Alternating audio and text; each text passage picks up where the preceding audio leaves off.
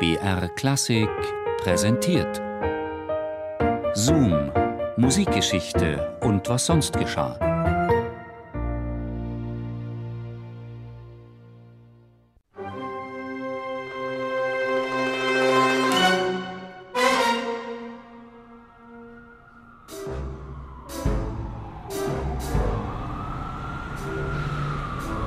Sie sei eine altmodische viktorianische Matrone, hat ein Journalist über die New Yorker Carnegie Hall einmal gesagt. Und so wird derjenige, der heute den berühmtesten Konzertsaal der Welt zum ersten Mal erblickt, wahrscheinlich etwas enttäuscht sein. In Amerika ist alles bigger than life, heißt es immer wieder größer, prächtiger, gigantischer als das wahre Leben. Als wolle sie dieser Erwartung widersprechen, ist die Carnegie Hall jedoch nicht mehr als eine schmucklose Backsteinfassade, ein unscheinbares, sechsstöckiges Gebäude zwischen Manhattans großspurigen Wolkenkratzern. Und dennoch besitzt der legendäre Saal eine einzigartige, fast überirdische Aura. Die Carnegie Hall sei eine Geisteshaltung, eine Art Valhalla, wo nur die Götter auftreten, meinte Christa Ludwig. Wie die Sopranistin empfinden viele Künstler. Nicht nur für sie ist die Carnegie Hall ein mythischer Ort, der Schauplatz vieler Momente, die Musikgeschichte geschrieben haben. Fragt man jedoch nach der Begebenheit aller Begebenheiten, nennen die Chronisten in der Regel ein Datum, den 14. November 1943.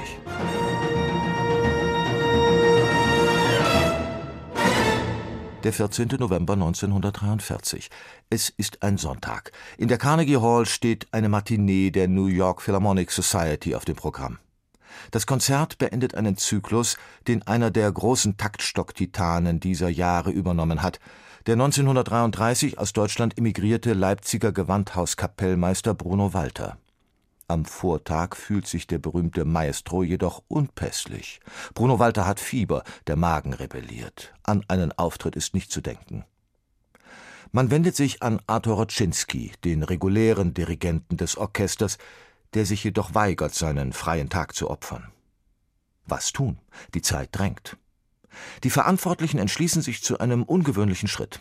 Sie beauftragen Roczynskis Assistenten, einen 25-jährigen Youngster namens Leonard Bernstein, für den erkrankten Walter einzuspringen.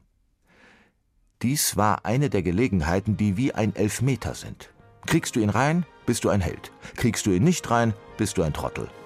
Wird die Daily News im Nachhinein schreiben.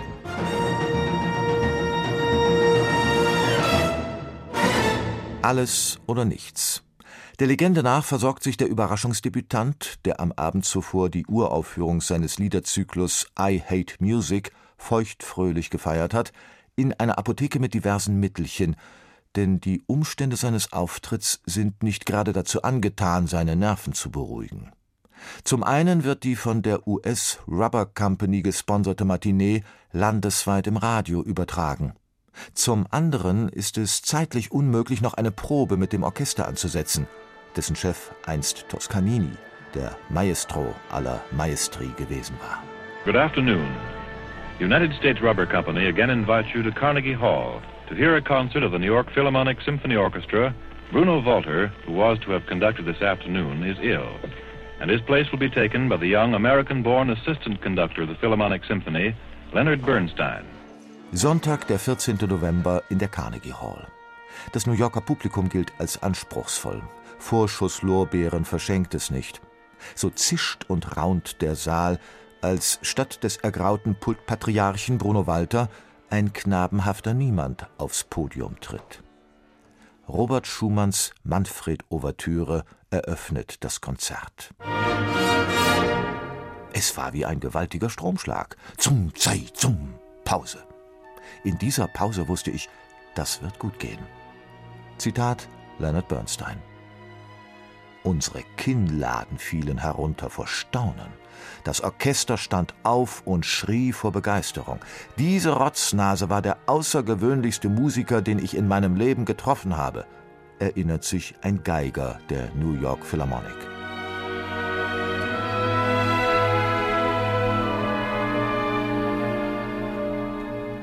Der Carnegie Hall-Auftritt des 25-jährigen Bernstein ist eine Sensation, die es auf die Titelseiten aller amerikanischen Tageszeitungen bringt. Über Nacht ist der Boy Conductor einer der bekanntesten Künstler der USA. Die Antwort des Konzertsaals auf Frank Sinatra wird er genannt, der Orson Welles der Musik. Lenny Bernstein, A Star is Born. Das legendäre Debüt des dirigierenden Energiebündels ist eine Erfolgsstory, ganz nach dem Geschmack der You Make It Nation USA.